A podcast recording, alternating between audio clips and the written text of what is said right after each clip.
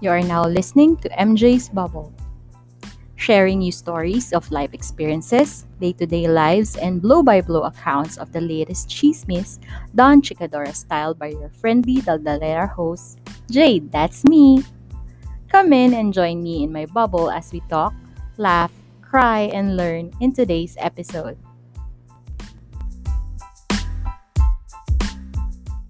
Hello, everyone. Hello, Bubble Mates. Welcome to episode 30 of MJ's Bubble. My name is Jade, and I am your friendly Daldalera host. And as always, I hope you are okay wherever you are in the world. The past week has been interesting here in Manila, and all we want is some good natured, simple, and old school entertainment that tickles our young hearts. What do I do to spend time during my younger years? Doodle, even if I did not develop the skills for drawing. I was born to daldal, not to draw. Joining me today are two people who made professions out of their drawing, designing, and creative skills, be it as their day job or their side hustle. First up, acting as my co-host today is one third of the hosts of the Zombie Text podcast, architect on weekdays, podcaster, and cartoonist on his free time, Dixie. Hi! Hello, hello Jade. Thank you. Mamaya ka na. Ah, uh, meron tayong surprise co-host or surprise guest from the Machong Chismisan podcast, ang Teki Tito ng Machong Chismisan, Tito P. Hello. Tito P. Magano pa ba ako? Your Teki Tito. Hindi ko naman podcast to eh. Naantay na. Na ginawa mo And last but not the least, known for his web comics about the hilarious yet relatable tales of married life and parenting, who has celebrated his birthday yesterday, Frap. Hello, sir! Thank you, thank you. Hi sa mga bubble mates. Hello, thank you. Oh boy, grabe, alam niyo yung bubble mates. Oh my God. Yes. Kinabahan ako. Kumusta top fan badge. Ilabas ang top fan badge. Kumusta kayong lahat? Kumusta kayo the past few weeks? Simulan ko kay, Dis kay Dixie. Kumusta ka? Okay naman. So, yun. Actually, naka-base ako ngayon sa Dubai. So, ngayon ang last day of weekend. so, oh, bukas pasok na ulit. oh! Ah, hindi ko alam yun. Uh, medyo baliktad ang buhay dito eh. Ang weekdays namin ay ano, Sunday to Thursday. So, ang weekends ay Friday to Saturday. So, Sunday madness siya, hindi Monday madness. mm, Ayun. Ayun. Ano yun, Middle East Friday. sa Saudi Friday lang ang ano eh. Hindi ko nga alam na pati Saturday sa ano. Sa ah. religion related ba 'yon? Bakit Friday uh, yung Mm, ang alam ko yun yung parang Sabbath day nila eh. Oo, Friday. Uh, Friday, yung. Uh, ikaw, Minove nila. Kumusta ka? Para may iba. Kumusta ka? Oo, Dahil mga ganap dito. Eto, okay naman. Kakadating ko lang ng bahay. So, nakigulo ko dahil birthday nung isa dito eh. So, gusto ko lang bumate. eh, si birthday boy, sir, kumusta ka? Okay naman. Uh, puro yema cake yung laman ng sikmura ko ngayon. Oh, sarap. Rodillas? Rodillas Ay, ito? Hala, hindi. Eh, iba yung name eh. Nalimutan ko syempre dahil hindi ako maano sa food. Pa- patisserie. Sayang, mas shoutout pa naman sila. Mayaman, Pero hindi ko maalala eh. Pag hindi ko maalala yun. Pag hindi daw eh, natin ano? masabi yung pangalan, mayaan daw yun pang mayaman. Tsaka masarap na daw yun, Mati. hindi, ang tanong ba, binigay ba yun o binili mo? Ah, binili ni Mrs. Oo, oh, and tsaka na yung shoutout pag binigay. oh, correct, correct. Hindi naman bigay eh. Hi, ma'am. Nawala, nawalan kami ng pera dahil doon. No? Mag-shoutout ka sa misis mo. shoutout kay misis. Salamat sa Yema. Salamat sa suporta. At Hi, sa, ma'am. ay, dito ba yun? May papakita ko. Teka, teka. Go. Mabilisan lang to. Nasa tabi lang to eh. Go lang, go lang. Tatanungin ko sana si sir sa politika eh, kaso baka mabad di- trip siya nag Oh, di ba? Oo. Ay, syempre nagbablurred. Sige, go lang. Oh. Oo. Ah, Pinapakita niya yung tie niya.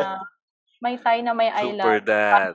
yung parang parang maliit na craft na ginawa nila the night before. Uh, Oh. si si Mami at si Baby.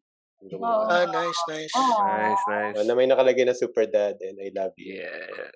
Ang tamis. Yes. Hindi nga lang siya kasya sa akin kasi yun nga, craft paper siya pero isasabit ko siya and I will wear it with pride Yan sa ba kada yan? Zoom meeting ko. Popost Ay, oo nga. Yay! Ay. Oo nga, no. Ipopost ko bukas. Ayun. At dahil obviously, week, weekly na lang ako nakakapag-post sa Tokpa Frap. Ox lang yun. Ox lang yun. Teka, magtatanong ako. Bakit Tokwa Frap? Magandang tanong. Kasi, um, ah, ang full name ko, Anthony Kua. Sa mga Ah. di nakakaalam, diba? So, yun, so Ah. doon nakuha yung Tokwa part. Kasi nga, Ah, Tony Kua, Tokwa. Tapos, Oh. kumbaga, so yun yung part ko. Eh, gusto kong magkaroon ng part rin kay Mami. Wala akong maisip na wordplay sa name niya, sa Oo. what. So, naisip ko na lang, isama ko na lang yung favorite drink niya. Mm, Kaya, Oh, okay. Tokwa and Frap. So, kumbaga, sobrang naging random na lang yun na basta magkaroon ng name yung page ah, na com- kahit papano yung combination naming dalawa. Kasi Oo. nag nagsimula yung page nung ano siya eh, parang 8 months or 7 months pregnant kay baby. Okay. Okay. So, kumbaga, hindi ko pa iniisip si baby noon. Pero kumbaga, so yun, for, for us boss. And nagsimula naman yung page as a sort of art dump talaga eh. Hindi siya specifically parenting lang. Kumbaga, marami siyang ah marami siyang iba't ibang topics and marami siyang iba't ibang random art lang minsan. Naging Mm. unti-unti lang nag-evolve, nag-grow into that niche na ah, parenting related yung mga comics and parenting yun kumaga ah or to be well to be more specific pala more pregnancy related siya sa startups naging parenting related parang ganun nag-grow into that niche na lang. Mm-mm. Sobrang catchy kasi nung name eh. Nung una ko siyang nabasa, parang ano eh. Na-hook agad ako dun sa name. So, ang galing. Ang galing yung pala yung story ay nun. salamat Oo. inisip Pero- ko pa naman sobrang random na ano oh good salamat sa feedback kala ko nga hirap tandaan eh kasi sobrang random nga Oo. Sige. Pero ano sir, san, nas, san ano, kailan nagsimula yung ano, fascination mo sa comics? Ay, matagal na. Ah kasi frustrated artist ako eh. Ah, nainggit nga ako sa'yo, architect ka eh. So, ay, ECE ako sa college. Ayan, ka, naging ka-classmate ko si Tito P. Okay. Ah, tapos, so same batch kami, same same school, same everything. And yun nga, e- electronics and communications engineer ako. However, yun, always, architecture rin yung kumaga, i- ah, tawag doon? Backup course ba? yun? Nalimutan ko yung tawag. Pero- Second Choice. course, man. Oh. or Mm. ah second choice Second ko siya. choice. Pero pum oh, Ah. yun, second choice ko siya pero pumasa naman ako sa ano sa ECE. So kinuha ko ng ECE. Ah, pero kumaga after that, wala na akong anything professional, anything na may kinalaman sa art sa mga ginagawa ko kasi from there napunta ako sa mundo ng call center or Mm. call center Call as center. mula doon Call center, oo. wala, walang T. So, Oo. S-E-N-E-R yun eh. So, sa mundo ng call center, ako ay sumasagot ng mga tawag mula sa Estados Unidos. At uh, technical support from there, uh, naging napunta ako sa quality control, analytics. So, maraming math, maraming, uh, ma- mas marami yung analytics part, less of the artsy outlet part.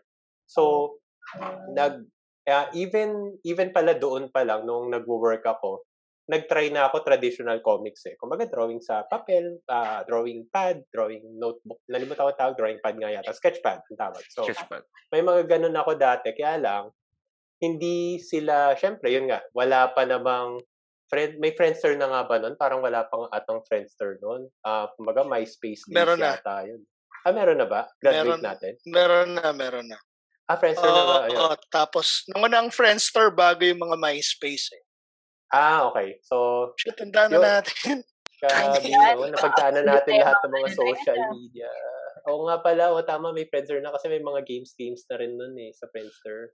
Oo. Tapos, ano, Mga testing. hindi, oh, mga testy-testy, syempre. Oo, na, Oo, di pa nag-aaway sa politika mga tao nun. Oo. Oo. Ang habol lang nila nun, paramihan ng friends. Wala pang fake accounts Mm. masyado nun eh. Oo. Oo, ano lang, pang stock lang siya ng mga kaibigan mong chicks. Tapos, Ah. yun, testy. Ang ano. Correct. Oh, So, for good vibes pa lang ang ano nun, social media nun. Yung parang, bigyan mo naman ako ng testy na ano. oo nga. Ano ba? It was a different time. Pero, ah, so, pero yun nga, nung time na yun kasi trad, traditional, ah and, kumbaga, ayaw ko rin siyang picturean na tipong ipopost ka, no? Kumbaga, wala siyang, hindi ako nagkaroon, hindi sila nag-grow masyado. Naging re- literal na outlet lang siya para makapag-grow. Para, Mm. meron na ring time, what, at one point, kung kilala niyo si Stanley Chi, kasi Ah. ano siya, friend siya, na, ah, kapatid siya ng, ng isa sa mga best friend ko. So, Oh. niyaya rin ako ni Stanley way back, way back siguro after graduation rin nun yata or during college na mag magsubok ng draw ng comics tapos i i-apply sila for Manila Bulletin para ma-part maging part ng comic page. So kumbaga tinulungan rin niya ako mag-conceptualize pero hindi ko rin siya na-push through. Parang no time na yon ah, work, nagwo-work na yata ako noon. So medyo busy rin sa work tapos hindi ko eh, medyo yun nga kumbaga ma- ma-effort rin kasi mag mag-draw sa traditional as compared sa digital siguro. Mhm. Ba- baka naging factor din yun. Pero Mhm. bottom line, hindi ako nakapag-push through. So hindi ako marami-rami kasing importante kasi pag magsasubmit ka sa newspaper ng comic strips mo is marami kang bala. Kasi Ah. daily yun eh na Oo, nagre-release ka. Ah, pwede kang maging filler naman sometimes pero at some point kailangan medyo ma- malalim-lalim yung baul mo ng bala na kaya mong ibato kasi may mga days na correct hindi ka makakapaggawa ng comic sometimes ah, kailangan may laman yung bulsa mo na pwede mong ibato on that day. Excuse. Mm. Tama. Pero yung So- concept nung early comics mo na yun, sir, ah, parenting din siya or iba? Ay, hindi. Ano yun eh. Naalala ko pa yung title nga eh, Sentai 5. So, tungkol siya sa, ah, kumaga, if familiar kayo sa Sentai, Maskman, Bioman, yung mga, Mm. mga, Jap, mga Power Rangers. So, Mm. tungkol sila sa mga limang magkakatropa na superhero sila. Pero, yun, so, kumbaga, com- comedy pa rin yun. May mga, kumbaga, what happens ah, outside ah, of of their heroic adventures. Oo, Pero, oo. nahirapan rin nga, isa rin rason pala, nahirapan akong i-ano yun, i-push ng i-push kasi ang hirap mag-isip ng inspiration, ng concept for it. Kumbaga, hindi, hindi ako nakakapag-generate ng ideas that fast para sa Oo. concept na yon. Although, yun nga, kumbaga, ah fun, fun siya, lalo na i- i- iniisip ko ngayon, pero yung actual content na pwede Mm. kong i-deliver from it, wala akong masyadong maibato that time. So, kumbaga, nasunog, na, na, nawala rin yung ano na yun, Mm. yung train na yun.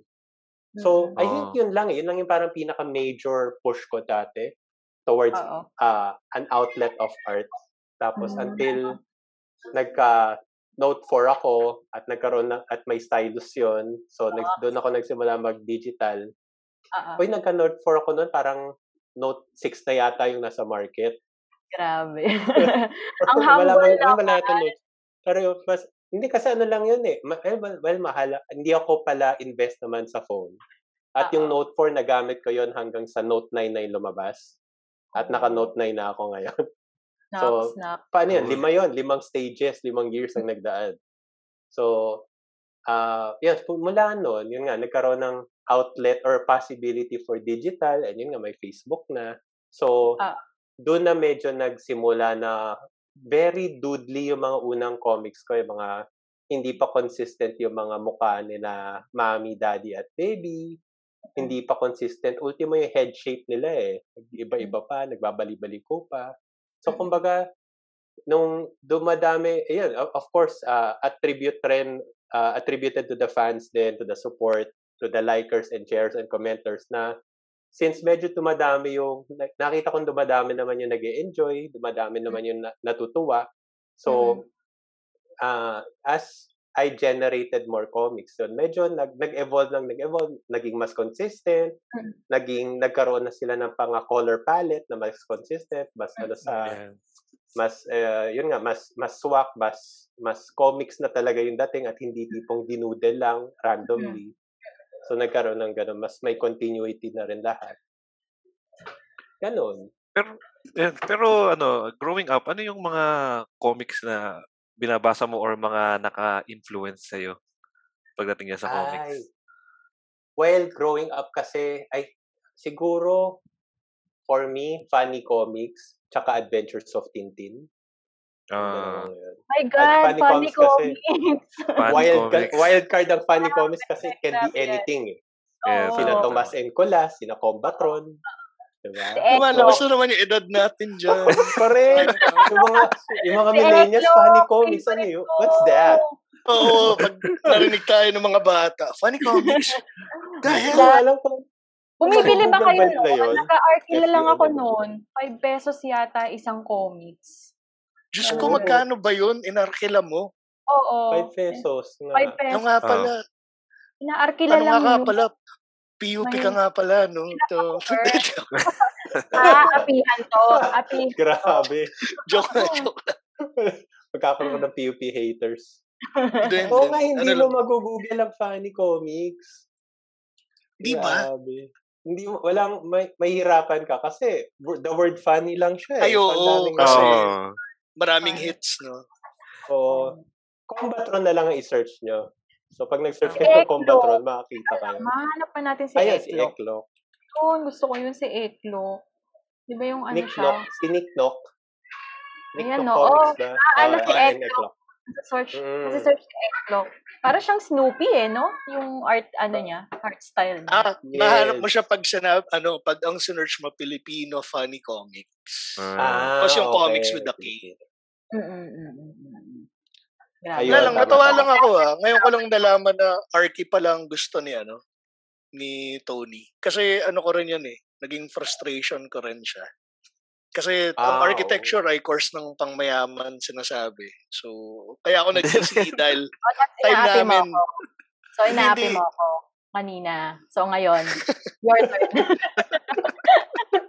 Hindi, kaya, kaya nga nag-ECE dahil nung panahon namin yun yung parang in demand sa kayo yung quote-unquote mm. malaking sahod supposedly. Correct, correct. Saka di ba ECE connected sa mga networks yan? Sa ABS? Oo, oh, isa yon Correct. Isa yun. Pero, broadcasting again, part. Yeah. dito lalabas ulit yung edad namin kasi wala pang hindi pa nagbo-boom yung IT noon so ang ang path for ECE is mostly electronics, semiconductors. Semiconductors actually yung ano eh, yung malaking Dati, pera eh. Manufacturing uh, ng semicon. Ayun, balik tayo doon sa tanong ni Dixie. Si, si Funny Comics yung mga in, influence mo before. Ano yan? Local lang or may in, ano pa, foreign influences pa? Ayun, si foreign. Uh, siguro pag dating sa hard copies, sina Adventures of Tintin, nalimut, may naalala pala ako. Ano yon Shucks, nalimutan ko na yung title ng comic na yun. Pero mga ano sila eh, si Sarge yung isa sa character eh. Beetle Bailey ba yun? Ayan! Oh, yung sa Jack. Uh, Big, uh, Beagle Bailey ata. Wait, uh-huh. Beetle, ko. Beetle Bailey. Tama, Beetle. Beetle tapos Beetle Bailey. Bailey. Mm. Beetle ah, Bailey. Ah, sa broad so, Yung ano, oh, sa military. Oo, oh, military sila. Tapos may Sarge. So yun, isang major ano yun. Tuwang-tuwa ako doon dati. Mm-hmm. Siya nga pala yun. Kumbaga, even more than Adventures of... Si Adventures of Tintin kasi nasa library eh. So, mm-hmm. kumbaga may daya, may bias, nandiyan na sila eh. Tapos, mm-hmm. library nung elementary ako. So, that that mm-hmm. young. Tapos, uh, si Archie, kumbaga okay lang, pero hindi ako oh, naging super fan eh uh, ni Archie. Pero si Beetle Bailey, kumbaga yung comedy niya, yon I guess yun yung isa sa pinaka ano talaga. Uh, tuwang-tuwa ako basahin. And yun, uh, yung mga ano, medyo short strips rin si Beetle Bailey eh, na mm-hmm. enough na parang three frames, four frames, nakakatawa na. Mm-hmm. Uh, so, yun, kumbaga, since Chinese ako, baka may nag-expect na sila Huti. Ano ba yun? Nalimutan ko. Master Susu ba yun? Master Susu yata yun. Classic yun. Classic yung kahit ako gusto ko yun eh. Oo. Sana makita so, niyo yung mukha ko. Wala ko idea. Sorry. ako din eh. ano siya? Um, wait, wait. Alam mo ba, Tito P, ano yung ano nun? Ano yung English name nun? Eh, tanapin ko nga yun ah. No. ano siya eh, Pero- um, Chinese na Oh. comics. Yung, Mm. yung character niya is parang Chinese old man. Tama, di ba? Oo. Mm. Siya ba correct, correct, correct. Sobrang Ayun, classic ng comic strip na yun. Old Master Q. Q as in Quebec, yung Q. So, Old Master Q yung title ng comics. Super popular. Ah, Yun, lahat yun. ng- Old Master Q nga. Sorry. Oo.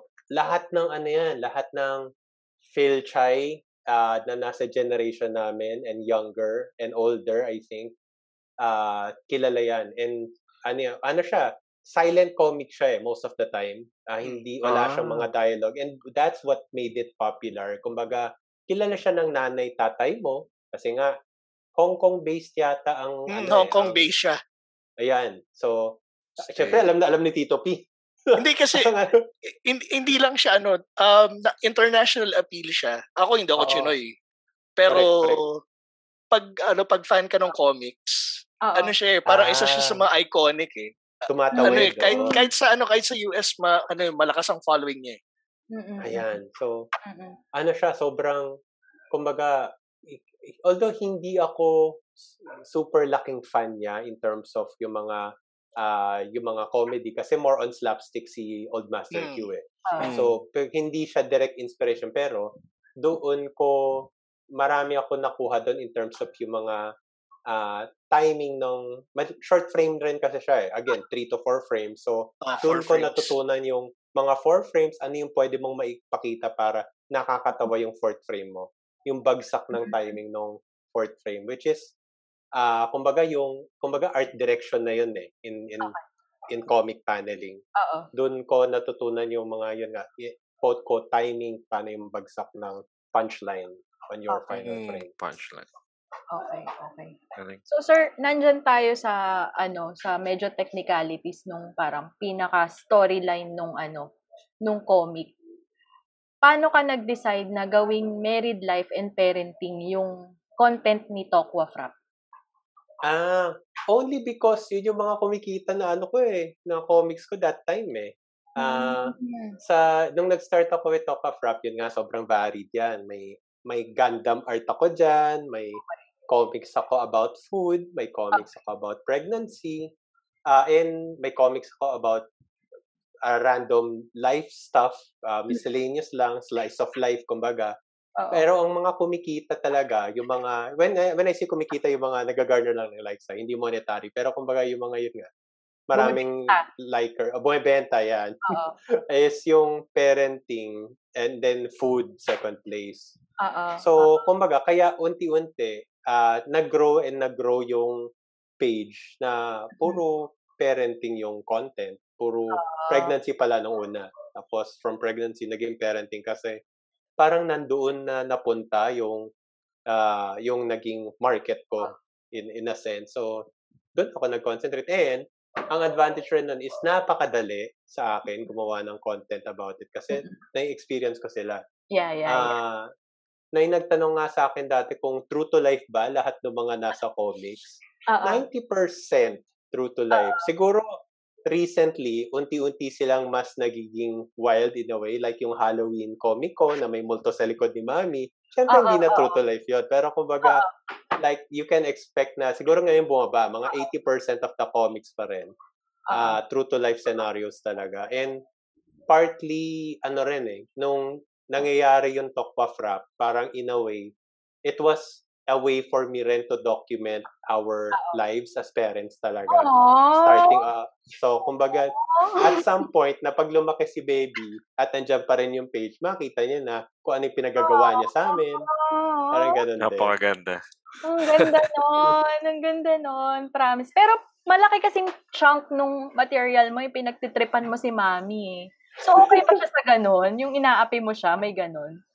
Oo. Meron naman siya mga bawi eh. Natutulog ako sa ano, sa sopa. Outside of the Colombo.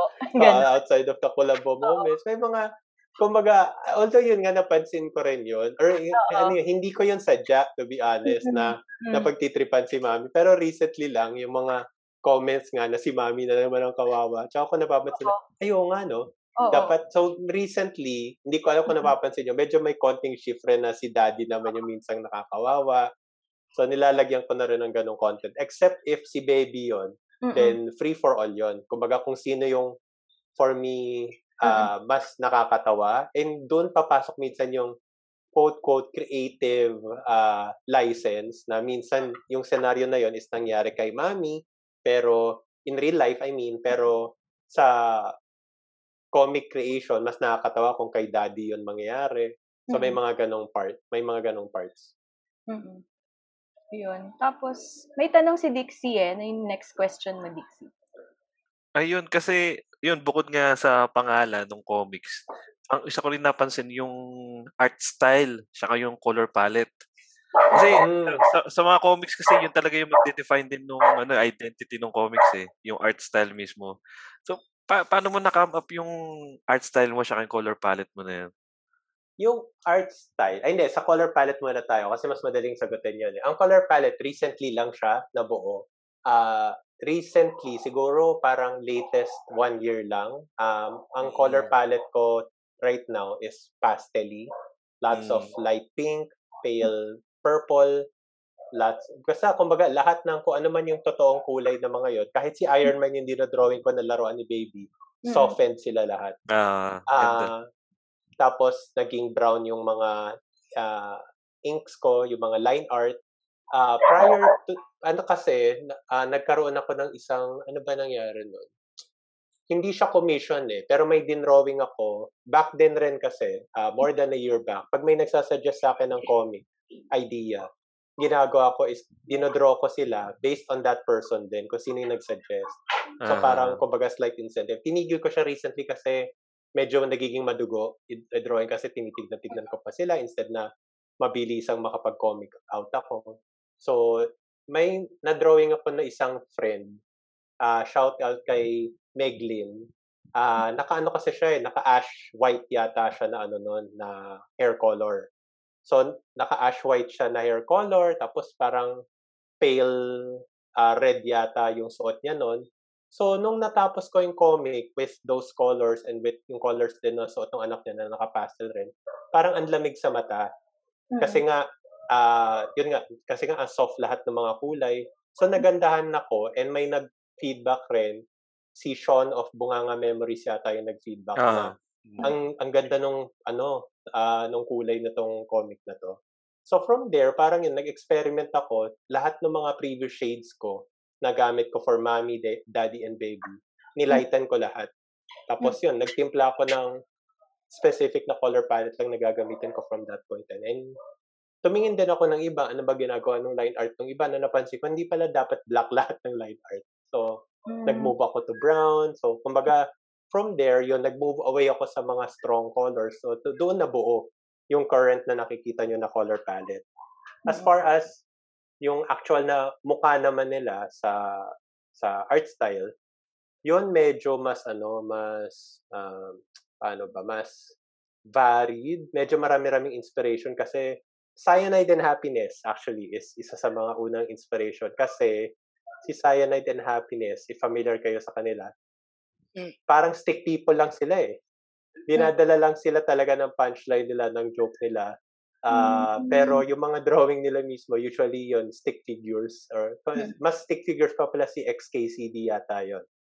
Pero si Cyanide, at least kumbaga may may katawan pa sila pero arms and legs sticks lang tapos mukha mayroon may expression naman Mm. sila and ah so sila yung inspiration ko in terms of keeping it simple Mhm. tapos yung inspiration ko naman of keeping it cute yung mga Mm. ah nalimutan ko rin yung iba. Pero sina Little Things PH actually. Isa Mm-mm. yon kasi really cute art style.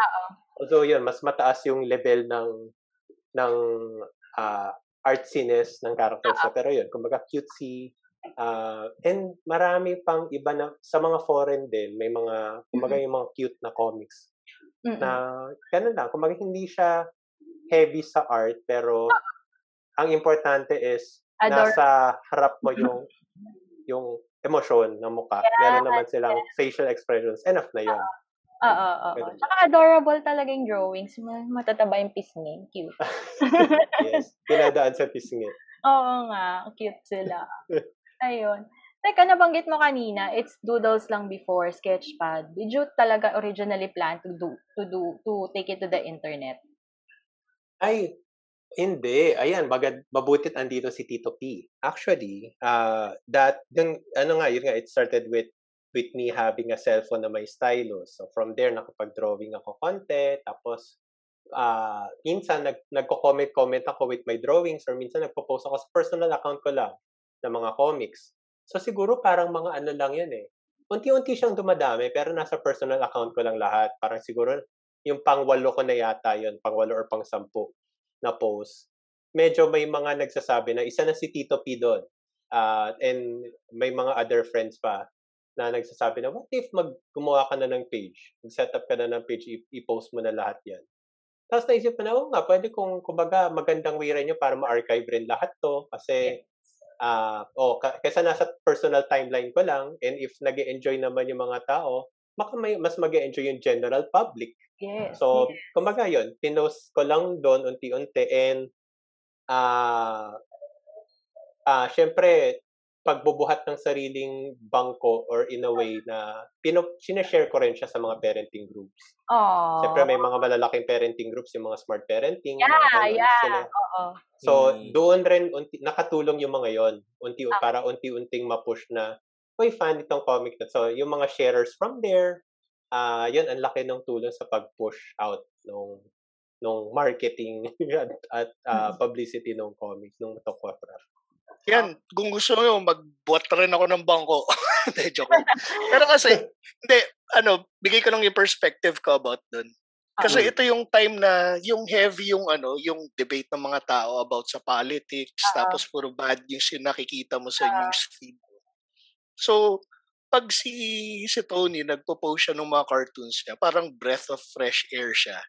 Na exactly. ako, isa, may common friend rin kami na naging office mate niya na naging friend ko rin, si Jog. Mm. Isa kami dun sa mga vocal. Actually, marami talagang nagka-clamor kay hmm. Tony para mag ano, um, para i-publish gumawa siya ng sarili niyang page kasi personal news feed niya lang nilalagay before yung ano yung mga comics niya.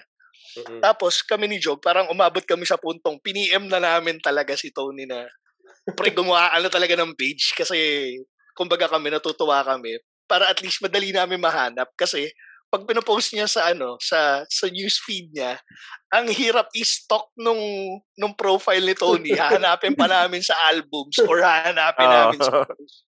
so at least pag may like page na consolidate Uh-huh. Doon na mismo namin pupuntahan para sa convenience. Kasi makikita mo sa comment section, maraming ano, marami talagang nagsasabi, uy, ano nyo to? I, okay. I-post, ano, gawan mo na ng ano, sarili mong page for for the comic. Oo, oo. Ta- tapos, shout out rin pala sa smart parenting kasi nung in-interview si Tony, shinout out kami ni Jog, tapos kinat daw kami. oh, bad kayo. pero, oh, pero, ano, pero in fairness, my, ano, mistake. yeah, pero in fairness kay Tony, binigyan niya kami ng ano ah, binigyan niya kami ng tikoy. Aww. Patikoy sa amin. Oo, correct. Patikoy ako sa Chinese kami siyang tikoy. Eh, beke naman. Kama pala. Wala ba Nasa ano, sa Saudi Arabia? sa Dubai. Wala. Ay, hindi, hindi naman kasi ano eh. Um, wala, hindi kayo nag, uh, ano, di ba? Wala kayong Chinese New Year dyan. Wala. Wala eh. Hindi sila nagse-celebrate eh. Oo. so, yung problema. Na-miss ko lang din. Pag mag-franchise ka ng MVP. Kami mamaya. Wait, Dixie, may mga iba ka pang tanong later, mga technical questions. Pero we, ha- we shall have a break muna. Tapos mamaya, pagbalik dong ano natin is yung mga other technical, medyo technical kasi yung questions ni Dixie that needs more time. So, yon So, yon balik muna tayo after. Pause muna tayo sandali, then balik tayo after this break. So, we're back uh, sa episode 30 ng MJ's Bubble Podcast wherein ang guest natin ay si T2P, si Dixie, and si Tokwa Frap, si Tony ng Tokwa Frap. So, Dixie, meron ka bang naiwan na tanong? Ay, yung ano lang. Kasi ano, yung proseso ng paggawa niyo sir ng comics, ano ba to? May certain time ka ba sa day na gumagawa or talagang pagka ah. meron lang naisip na punchline gawa ka agad? Magandang tanong. Uh, in terms of punchline, hindi ko kayang gumawa agad only because either nasa work ako or ay hindi, hindi naman ako nakaisip ng punchline doon. Nakaisip ako ng punchline usually habang inaalagaan si baby or kasama si mami. Pero hindi ako pwedeng mag-draw on the spot. So tinatype ko sila lahat sa Google Sheets. As yan, nakalista yan Oh. dyan. So sa ngayon, marami-rami akong bala sa Google Sheets. As in marami. Pero hindi ko siya hindi ko siya ma- magawan pa ng mga comic strips. Uh, nakapila lang sila lahat. And minsan, ah salamat na rin sa mga sumu- sumusuporta. Minsan may mga comic ideas, pini-PM. So, pinaprioritize ko yung mga ganon. If nakakaisip ako ng concept na kagad na pwedeng pwedeng single frame lang to or pwedeng two frames lang to. So, Mm. pero kumbaga, so darating ang previously, nakakagawa ako medyo madalas-dalas ah, parang kinakaya ko yung twice a week maglabas ng comic or may time pa nga na umabot ng three times a week. Pero recently, yung medyo mas nag-stabilize na ah, and wala kasi kaming ah, yaya eh, or housemaid eh, at all eh. So Mhm. kumbaga, ah, ubos yung oras ko, work, alaga kay baby. Ah, so yung time ko for comics sa ngayon, nasa Sunday umaga. As in, Mm. umaga before magising si baby. Doon ako nakagawa. And that's the reason kung bakit Sunday morning usually yung cycle ng Tokwa Frap. Na medyo maganda na rin kasi kumbaga hindi ko kasabayang mag-post yung mga corporate websites na day off na mga empleyado nila. So kumbaga okay na rin yun. Works for me Sunday morning. So, ah ginagawa ko siya normally. Nagigising kasi ako ng maaga. As in mga 4 a.m. Ah, Tapos maaga. nakagawa ako mga one and a half hours minsan. Ah, tapos end-to-end na yon from penciling to inking, ah, coloring, ganun, lahat, lahat na. Or two, minsan two hours yata umaabot, depende. So, mga ganun. So, kaya rin, heavily ah preferred ko na one frame or two frames lang yung mga comics ko recently. Partly Okay. because less effort, pero ah, additionally, mas nakakatawa for me kasi parang maikli lang ang attention span ng mga tao. Mm. eh. So as they browse, pag single frame yan, nakuha nila kagad. Ah, ang ah, matatawa sila kagad, may effect kagad, may react ka kagad, minsan may share ka kagad. Pag four Mhm. frames kasi minsan nasa swipe up na yan at hindi na napapansin. Parang ganun. So, kumbaga yun, parang win-win sa akin na less effort na, more, so kaya yung mga situations rin na kino-conceptualize ko sa utak ko before I start penciling them, na tinatry ko as less frames as possible talaga kung ang kakayanin. So, maraming mga comics ako dati na four, ah, kumbaga four frames sila dapat na pinipit-pit ko minsan nagiging two frames, kinakaya. Mga ganun. Mm. So parang dapat yung audience mo dyan, mga kasi talino mo din. kasi talo nakuha na nila yung humor ng ano, dun sa first frame tapos sa second frame. Sorry. Well, Hindi, well, pa, kasama, hindi, lahat naman ng nagbabasa ng comics ko matatalino. So, Oo. if if natutuwa kayo, then congrats. so, ano naman yun? Ah, kasa, ah, it's more of attention span lang naman siguro kasi ano, wala wala sila, kumbaga wala ka ring ano eh. Maski naman kasi guilty ako doon. Kumbaga na rin, ako mismo pag lalo na ano ba yung puro comics yung feed ko sa IG yata eh. Ang dami ko ng comics sa feed ko dahil nga ang dami kong fina-follow na mga comic ano. And yun nga, pag IG kasi syempre more pictures talaga. So may mga times talaga totoo na pag four frames yung comics, minsan parang lalo na maraming dialogue na, Hmm. na may tendency ako na magfe-phase out at hindi ko na mababasa, mapapaswipe na ako nun.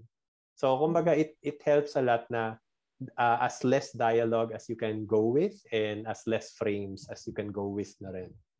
Oh, sabi. Sabi ko nga ako lang yung judger. Charot. anyway. Question, kasi balikan natin yung sinabi ni T2P na parang sila yung nag-convince sa'yo na dalin siya sa internet. Pero kasi 'di ba ang magiging initial audience mo diyan sa craft mo is yung family mo and friends mo. So from your doodles, from your uh, first first um, upload sa internet, ano ba 'yan? Meron na talagang parang full support na ba sila lahat? Ano ba 'yung reaction nila? Full support yung mga friends. Oo, oh, yan. Spe- Especially nga, yan, sina Tito P, si Jog, uh, um, um, um, um, um, um, yun, hindi, hindi, ko, hindi ko na maalala out the top of my mind. And hindi na lang ako magbabanggit kasi makalimot ako ng isa. So marang, may mga Mm. may mga nagre-reach out nga na ano na and consistently sumusuporta, ah mapa like man yan or mapa share kahit hindi nagko-comment ganun. Kahit hindi feeling ko kahit hindi applicable sa kanila, yun, reactan pa rin nila. Ganyan. Mm. So malaking tulong yun ah definitely kasi kumbaga ah understandably parang ah, parang medyo nakakalungkot naman kung yung mismo mga friends mo hindi na appreciate yung ginagawa mo. So, ma- napakalaking tulong, syempre. Oo. And nakaka mas nakakataba ng puso nung syempre nung nag expand na yung audience and dumarami na yung napapansin mo mga hindi mo kilala na nagko-comment, yung mga hindi mo kilala and hindi siguro alam ng lahat pero pag ah, may time ako, tinitignan ko ultimo yung share share parang share feed ng post ko. Kasi ang nakikita mo doon is yung mga public post ng ibang tao eh, paano nila shinare. So, partly nakakatuwang basahin kung ano yung Caption sinabi nila. nila sa share. Oo, yung caption nila na nagawa. And ah, partly din natutuko-tuwa ako na may mas nakakatawa yung capture dyan kaysa sa ginawa ko. okay, yun na. Manakaw nga next time. Mga ganun. Or minsan may mga ah, ideas rin from there na pag, uy, na, pa- pwedeng, ganit, pwedeng bagong comic yun altogether. ah, nililista ko na yon sa aking Ah. mahiwagang Google Sheets. Ah, So kaya kumbaga kaya rin dumadami yung Google Sheet. Oh, nakakuha ako ng idea and ah yun, na kumbaga ah nakakataba ng ego, I mean nakakataba ng puso, Ah, yung ano rin, yung ganong nakikita mo na-enjoy ng random people ah Okay. yung Tama gawa mo. naman. Tama naman. Tsaka napaka-responsive niya, guys. Nakakatuwa siya. Pag Ah. may time siya mag-comment. Comedy din yung ano Correct. niya. Comedy din yung comment back niya. Anyway. Ayun. Pero teka, meron ako napapansin. Kasi most of the cartoonists or yung may webcomics, um, tawag dito, kung ano yung current events, whether showbiz, whether politika, whether ano, kung ano yung current events, sinasakyan nila. Kumbaga, translated Mm-mm. agad to comics. Bakit ikaw nagsistick ka lang sa material mo? Is that a choice? Ah. It it is actually Oo. kasi kumbaga at some point naman yan ah, nabanggit rin ni, ni Tito P eh, yung mga time na ang dami ng nung previous Tama. elections pa yata yun eh mga, may mga political back and forth or even with the current administration ah may one time na may ginawa akong comic actually Hmm. for kay ah, mahal nating Pangulong Duterte. Pero ah, hindi ko siya tinuloy hindi ko siya pinost kasi ah. kumbaga pag pinost ko yun, kumbaga nakakatawa oo, pero for one side. And ang gusto kong branding ni Tokwa Frap is yung sinabi nga ni Tito P na it is supposedly a breath of fresh air. Primarily, ah, or going back sa primary objective or sa isa sa primary objective is uh, ma-document yung family life namin. The other objective actually is to make uh, as much people as happy as possible or to make as much people smile pala. Yes, And kung gagawa ako ng uh, dividing comic about a political stand or Mhm. kumbaga yun something na pwedeng maka-hurt ng isang side uh, of anything hindi lang naman political so hin- hindi siya makakatulong doon and hindi ko na lang pinost yung comic na yon Ah, Mm. and ah kumbaga it it might create buzz ganun it might create some comments pero Oo. for me mas gusto ko na maging happy place lang si Tokwa. Prap and magstay that way pwede ako magkaroon ng separate siguro na ano kumbaga page for political stands and ano pero Oo. ayoko nang ayokong lagyan ng, ku- ng kakaibang kulay masyado si Tokwa Frap may kulay siya ngayon kung mapansin niyo yung profile pic at yung banner, may background color naman siya na consistent. Oo. Uh, pero kumbaga, uh, I'll leave it at that lang. Wala na akong content na ilalagay na specific pa. Ah, Subtle hits, kumbaga. Ah, correct. Oo. Aside from yung, di ba may mga existing merch ka na, yung t-shirt mo, yung mug ninyo, Meron ka pa bang ano, um, further expansions in mind pala dun sa artwork mo? Like yung, usually yung iba, nag gumagawa ng unan nila, character pillows, may mga keychains, merong book. Yung friend ko na engineer din, meron siyang ilalabas na coloring book na puro mermaid. So, gagawa ka rin ba ng Wow. compilation book? Parang ganun. And do, ito naman, hindi nagpa-publish tong kaibigan ko. Wala. Hindi siya nagpa-publish yung trabaho niya. Wala lang, ilalabas niya lang. Parang ganun. Ah, so, meron book ka na Content bang daw karoon ng merch. yun? Oo, publi- pero publish ka agad, ah, book agad. Ah, sa- sadly, yung mga merch like t-shirts, naging limited edition sila dahil nag out of business si Shirtly. Ah, sad Ah. news. Uh, Shirty.ph went out of business partly sa pandemic na rin. Medyo nasaktan sila noon. Ah, kailan ba? Medyo matagal na eh, ilang months ago na. So, ah, enough ko na lahat ng mga Shirtly links. I think, I hope na, na natanggal ko na lahat ng mga Shirtly links kasi wala na silang pupuntahan. Ah, yung mga Shirtly PH. So, kung may mga merch kayo ng Talk of Rap ah, sa mga nakikinig ng podcast na to, thank you very much for the support. Ah, as far as next plans, gusto ko talaga, pangarap ko talaga magkaroon ng comic book kahit isa. So, ang part ng plano ko is, oo, compilation, ah, pero pwede, ang, kumbaga, part rin ng plano ko is, kumbaga, magka- maging ano siya, ah, ah, either parang comic siya about pregnancy, 1, 2, 3, 4, 5, 6, 7, 8, 9 months, parang ganon, ah, that journey, Please or general comic siya about parenting. So kumbaga isa kumbaga gusto kong magkaroon pa rin siya ng something na matututunan mo about either pregnancy or parenting. Uh, Mm. apart from the compilation lang of it. Uh, pero yun nga medyo ma medyo padugo at hindi ko siya magawa ng oras pa sa ngayon. Kumbaga nag enjoy ako ngayon uh, just just going with the small flow that I have dun sa com dun sa weekly comics ko. Pero ah yun yung isa sa milestone talaga na magkaroon ng actual published mini comic lang kumbaga pero ah something na hard copy na ah nagkaroon ako ng unang comic na ganun. So yes, Aw. part yun. Ako yun. Bibili ako niyan. Ang, ang ganda nung pregnancy stages na yun ah. Oo. Abang-abang yan eh. Ay, Jade, kukunin ko na tong chance na to. Eh, kasi, Sir Tony, ano eh. kasi, ano, nag-start din ako mag-webcomics. Tapos, minsan na, ano yun, na- nade-demotivate ako talaga. So hanggang sa parang nag-hiatus na lang yung ginagawa ko.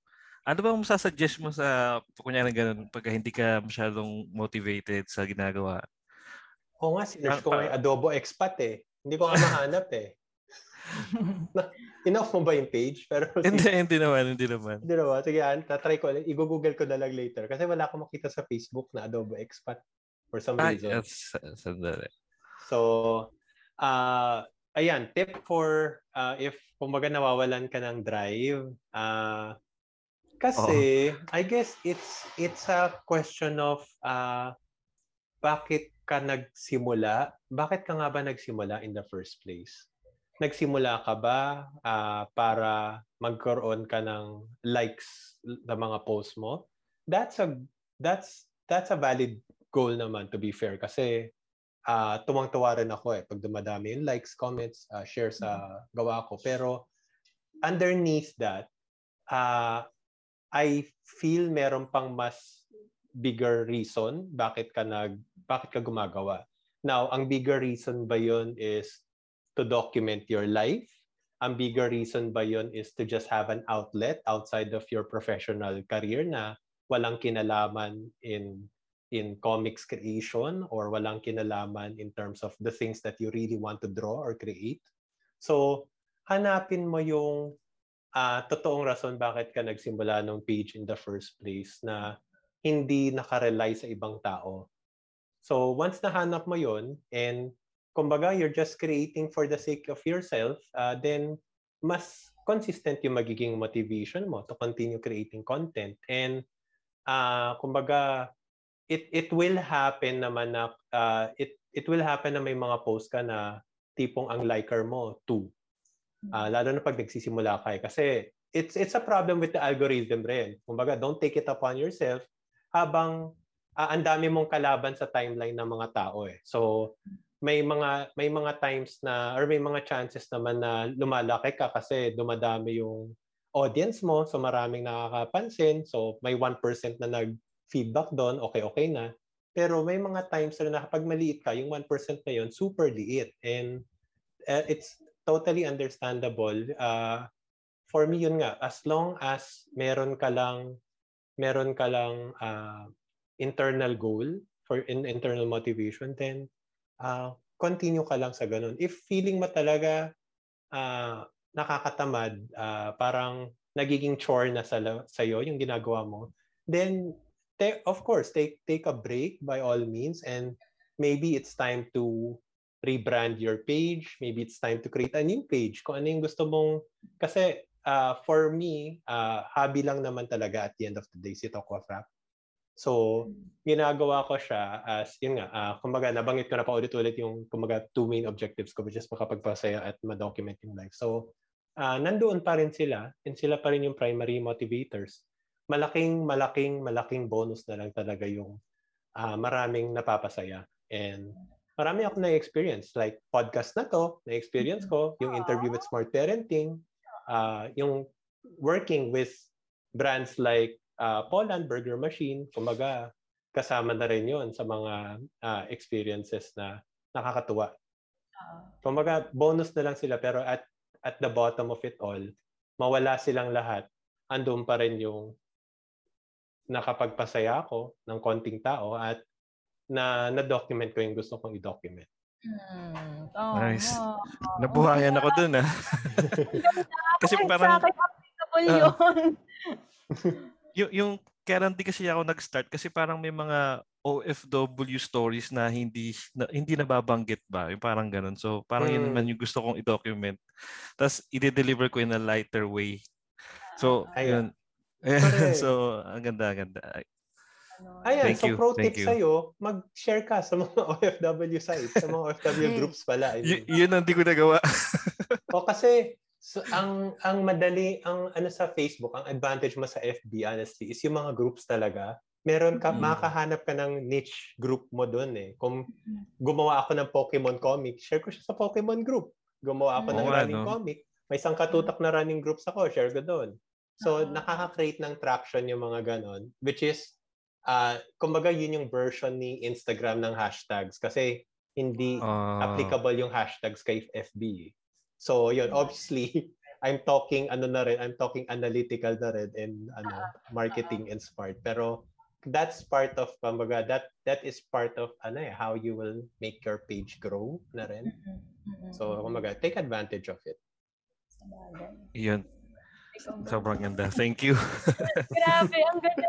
Parang sa akin nga din, applicable yun eh. Kasi parang minsan, di ba, as tayo, tayo 'di ba Dixie, uh, bago kaming podcasters as compared sa Machong Chismisan. So minsan hindi talaga maganda yung numbers namin, yung analytics namin, minsan nakaka nakakaano rin, nakaka parang nakaka-discourage no minsan pag yung yung kala mo okay yung mm. topic mo tapos parang hindi siya nagkaroon ng Click. Clicks or yung listens mo hindi yata nag-come up dun sa expectations mo. Parang Ah, yun. So, pero, pero para at the end of the day, bakit ko ba to ginagawa? Ginagawa ko to kasi mm. ayoko mag-resign. Ganun. It's for my mental health. Ayun. Ito, pero ito, ito yung natutunan ko ah. Kasi yung machong chismisan, di ba, kung titingnan mo siya, ilang years na siya, di ba, parang eight years. Mm. Yung sinabi ni McCoy na after eight years, saka pa lang siya nagiging profitable. Yes, Totoo yun. Oh. As in, yung, yung all the while na nag-start siya sa NMF TV, nung start ng NMF, oo, naging profitable. Tapos, hindi, hindi nga profitable eh, kumita ng barya. Tapos nawala yung NMF. Ang na, magandang example sa akin, si MKBHD, yung uh, tech reviewer sa YouTube. Kung titingnan mo, di ba, ang galing na niya mag-edit Mm. Napakapulido. Tapos kinuha na, ano, parang nakikipag-collab na siya with other tech channels. Mm. Pero kung titingnan mo yung history niya, 11 years old pa lang siya, gumagawa na siya ng tech reviews. As in, totoy na totoy pa lang siya. Part ng reason bakit napakagaling niyang mag-edit, napakagaling niya mag-host, sobrang kom- sobrang komportable siyang mag uh, mag tech review sa harap ng camera is because yung 'di ba na sinabing nga nila 10th para maging genius ka sa isang bagay you need to spend 10,000 hours para Mhm. maging to to get good at your craft Oo, oo, oo. siya yung perfect example ng embodiment ng nag-invest ng 10,000 hours para maging magaling siya sa craft niya. Ito yung ano sige ah, mag ano na rin invade ko lang ng konti yung podcast. Go lang, go lang, go lang. Always welcome. Perfect example si Bill Gates. Si Bill Gates, ang misconception kay Bill Gates is nag-drop out siya nung college kasi ano ah, savant siya pagdating sa ano sa programming. Hindi yun yung buong kwento doon. Ang buong kwento kay Bill Gates ay nagkataon swerte siya. Naging outlier siya kasi swerte siya na yung school niya nung high school is malapit sa bahay nila. Nung panahon nila, yung PC, yung programming is hindi siya accessible sa lahat na may personal computer ka makapag-program ka sa bahay. Before, yung mga computers noon, bulky, malalaki, tapos nagkataon yung school nila merong computer lab na accessible sa lahat ng students. Oo. Pupunta siya dun sa school niya, madaling araw, he would spend like 4 to 5 hours programming.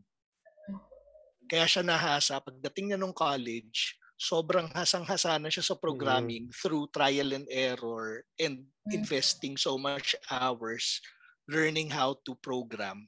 Then na-realize niya, pagdating niya nung college, sobrang dami na niyang hours pagdating sa practical na gusto na niyang i-apply sa sa ano sa tunay na buhay.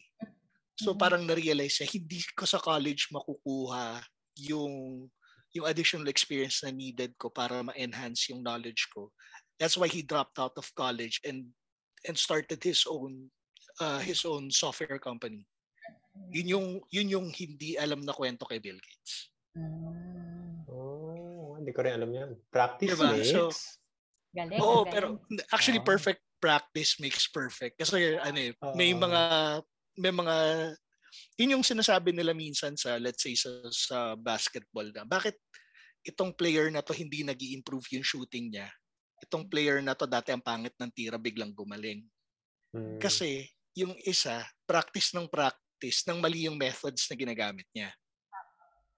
Ah, So, wala siyang, kumbaga, walang, walang progress. He's spending 10 10,000 hours doing the wrong, wrong technique. Yung isang player naman, tinitingnan niya saan may mali dun sa technique. Mm. Gumagawa siya ng, ng modifications dun sa technique niya to improve it.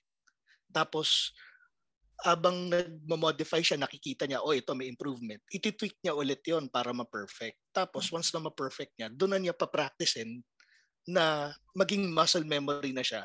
Na pagdating sa game, ano na, muscle memory na siya. So, doon na, parang doon, doon, doon mo makikita yung perfection na sinasabi. Mm-mm. Mm-mm. Mm-mm. Yun. Yeah. Marami kaming natutunan doon. Marami kang natutunan doon. Oo. Inspire ka. Oh, grabe. Ang Oo. daming random facts nun ah. Oo nga eh. Nga eh. No? Tapos yung ano, Oo. tapos yung technicalities ng comics. Kasi ako talaga, kaya ako talaga kinuha si Dixie as co-host. Kasi talaga ako, ako is the end user. Tapos ako yung nakaka-relate kasi ako yung parent. Tsaka ako rin yung inaapi na doon sa fitness na ano, yung sa mapapayat, pero kain ng kain, yung tinatago na lang sa masisngi. Parang ganon. Ako kasi, pero yung technical side of doing your comics, doing your ano, wala ako talagang idea yan. That's why, nagtuwan-tuwa ako nung pinayagan ako ni Dixie na kunin siya as co-host. Ah. Kasi, katulad yan, yung mga technical sides of cartooning, di ko yun matatanong. Kaya, kudos, Dixie. Galing, salamat talaga. So, sir, pero syempre, magpapasalamat Anytime. ako Sir Tony para sa time mo, Ay, para welcome, sa, welcome. ayun. So, salamat, salamat. Tsaka syempre, dapat ma-promote mo yung comics mo dito since inabala ka namin, dapat magkaroon, maging known sa kanila yung comics mo. just in case hindi pa nila alam. It's their time now. Ay, salamat, salamat. So, sige po, follow Tokwafra uh, sa na, uh, nasa Facebook and Instagram and Twitter ako pero ang Twitter ko hindi ko na masyadong uh, na-update at nagagalaw. Oo, pero kumbaga ayan, uh, kung kung kung pwede lang, kung ayaw nyo, okay lang naman. Ba't na naman ayaw sa'yo? Ayun. So, teka lang, meron pa tayong mga pagpapalagin dito, yung mga hindi kilalang podcast. Machong Chismisan, pa- Tito P, paki-plug ngayon na Machong Chismisan para malaman naman nila yung podcast nyo. Uh, yung hindi namin kilalang podcast, uh, Machong Chismisan, ang longest running comedy podcast sa buong Pilipinas na sana maraming makaalam. It, hanapin lang nila yun sa top 10 ng Spotify PH podcast, tama? Wala kami sa top 10, pero Wala ka nasa top, top 200 kami. Top, top 200. Mababaw lang ang ano namin. Mababaw lang ang Ganun ba karami ang podcast pala sa Pinas? Oo. Di, dati nagna number one kami nung wala pang, nung wala pa ako, tsaka wala pang masyadong kalaban. Nung hindi pa alam ng mga taong nag-exist ang podcast. Grabe, nagna ang number dami na one ng pala. ano. Oo. Pero may hindi napapalitan, di ba? Na kayo ang longest, Longest running comedy podcast sa buong Yes. Pilipinas. Hindi magbabago Yung- yan. Yung Ito. number one nag-ano yun eh, naglalaban yan eh. Pero yung Correct. oldest, ang, hanggat di kami nagki-quit, kami lang yun. Oo Oo. nga.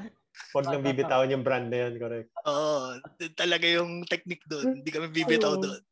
Oo. Ikaw naman, Dixie, ano mo naman, plug mo naman yung podcast mo. Ayan, si- sila Dixie, Ayun. seryoso ang podcast eh. Eh, hindi naman. so yun, meron nga din pala akong podcast kasama yung mga kaibigan ko.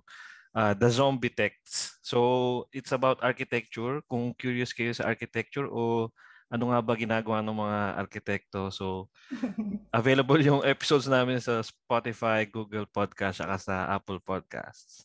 Oo. Yun, thank you Jade sa pag-invite. Makikinig lang sana talaga ako sa recording mo eh. Mukha mo. actually, actually, ganun sana ang original plan. Pero wala eh. Cartoonish siya eh. So, sayang naman yung input niya na opportunity para malaman namin end users ano ba yung process nung cartooning or nung paggawa ng comics. So, it was been a very productive episode. Tsaka marami kaming nalaman. So, yun. Oh, maraming salamat. salamat. Salamat. sa inyong lahat. That has been episode 30 of MJ's Bubble and I hope marami kayong natutunan parang ako.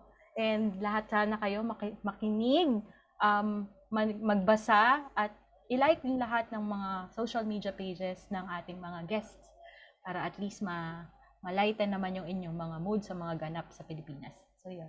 Yun lang naman. Maraming salamat. Maraming gabi po. Maha, maraming gabi. Magandang gabi po sa inyong lahat. Magandang gabi, magandang araw, magandang hapon sa inyong lahat. And bye! Bye! Naaliw ko ba sa episode today? Aw, thank you! For your comments, suggestions, or violent reactions, kindly message me at my FB page, MJ's Bubble Podcast, or my IG account at MJT, that's E E-M-J-A-Y-E. Pa-like and follow na rin po para makita ninyo yung excerpts or clips ng bawat episodes. Also, kindly click subscribe to my Spotify account and also in your favorite podcast platforms for you to be updated sa future episodes. Bye!